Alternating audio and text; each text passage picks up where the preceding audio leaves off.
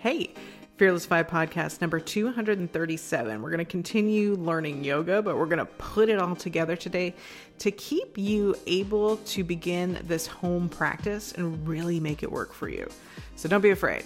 We're doing a slow and steady start here because that's going to keep you safe. So here's how to practice the first three poses that I've given you in the previous videos. Most mostly talking for this this podcast anyway. So you learn Tadasana or mountain pose, right? Sukhasana or easy pose, which is your basic seated pose. So you got a basic standing, you got a basic seated, and then you got this basic forward folding pose, which is Balasana or child's pose. So these are the most basic poses.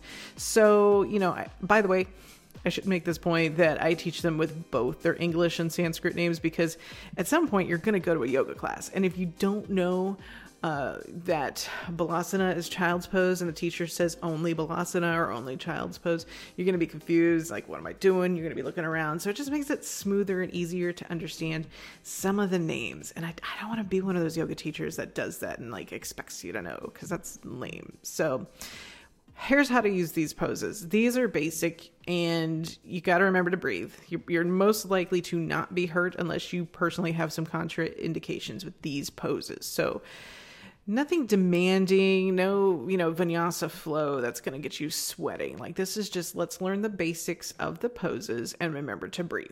So, you know, for example, when when you're doing child's pose, you're breathing normally, but before you bend forward towards the floor in the pose, you want to breathe in.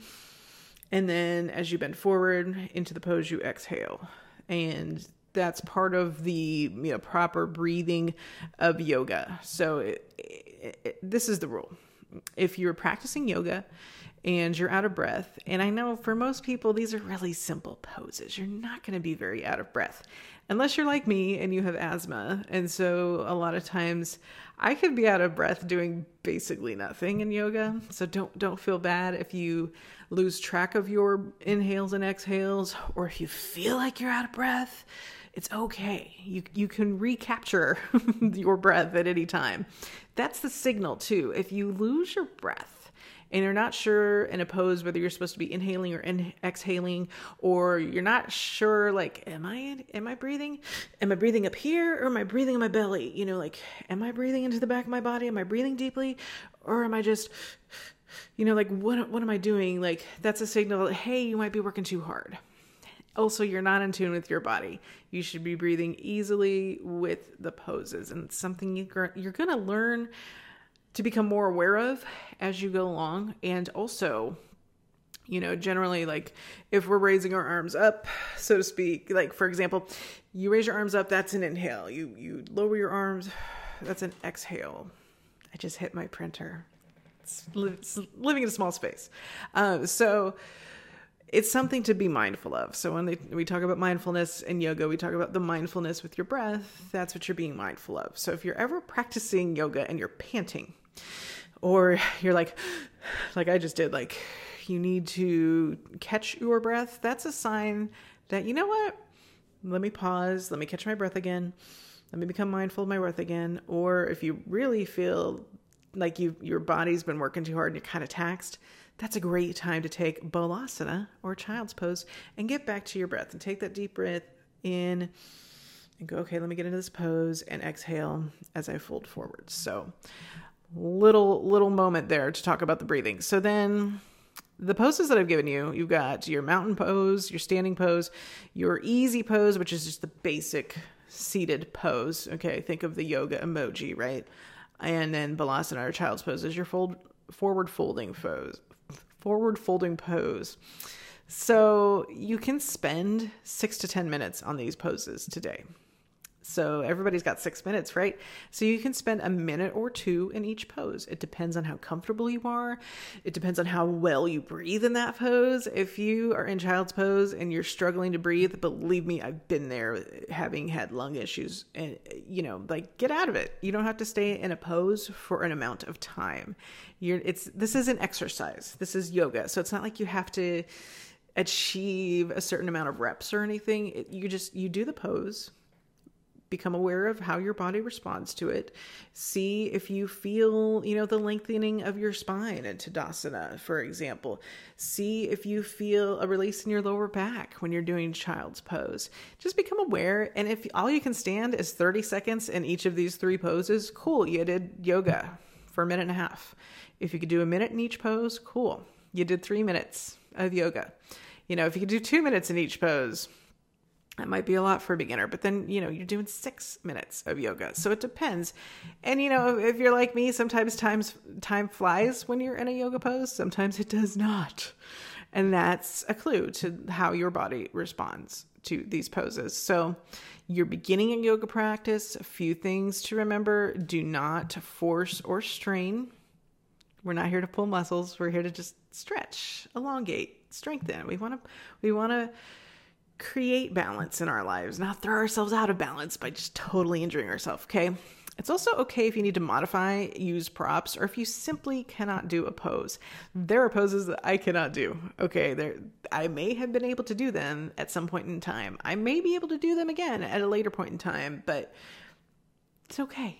You don't have to touch your toes. Yoga is not about touching your toes. It's about what you learn on the way down. So you know don't don't worry if this is any of these poses if you can't do them don't worry. There's always another pose you can do. There's always a way to modify so that maybe you can do it. But if you have an injury don't do it. It's okay not to do a pose. And and you should remember that too. When you do take a class either online or in person you take somebody's class mine or anybody else's you should remember that you don't have to do every pose. They're not all for all of us. So you can always sit a pose out. You can always take child's pose instead of doing a pose. It's up to you. You know, nobody nobody's making you do anything. This is not a competition. You are not more fit if you do more poses than the, the next person. Yoga's not about fitness. So, also finally, don't compare your poses to other people's poses. This is so important because we become so fixated on like yoga poses and Instagram worthy poses and I've known a lot of yoga teachers that have done this in the past where they book a photo shoot so that they can go like do handstand uh, on a rooftop somewhere, you know, whatever, or next to a statue in a park and like you get a great photo, right? But that's not reality. Reality is me practicing on the floor in my living room with no makeup and messed up hair and old sweats. And that's why I do these videos not made up not looking pretty. I'm not wearing Lululemon.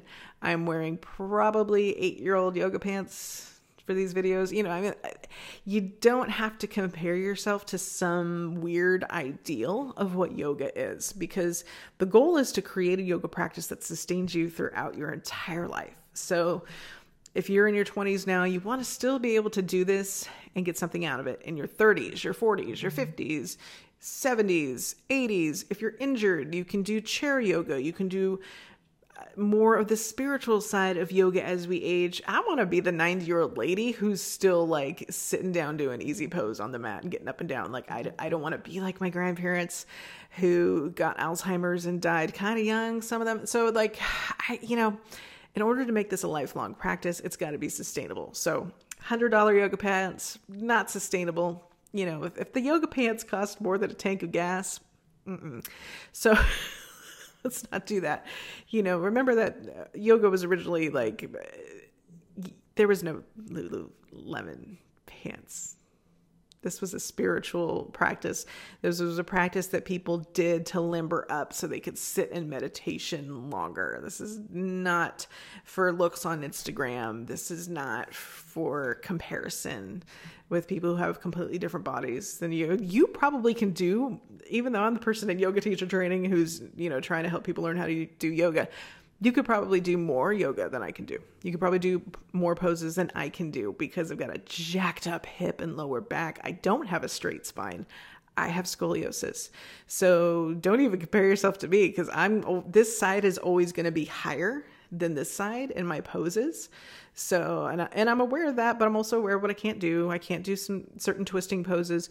I can't do anything that's going to pop my hip and annoy my chiropractor who has to work on me continually. So just know your limits. Do not push them. This is yoga is not like feel the burn, push your limits.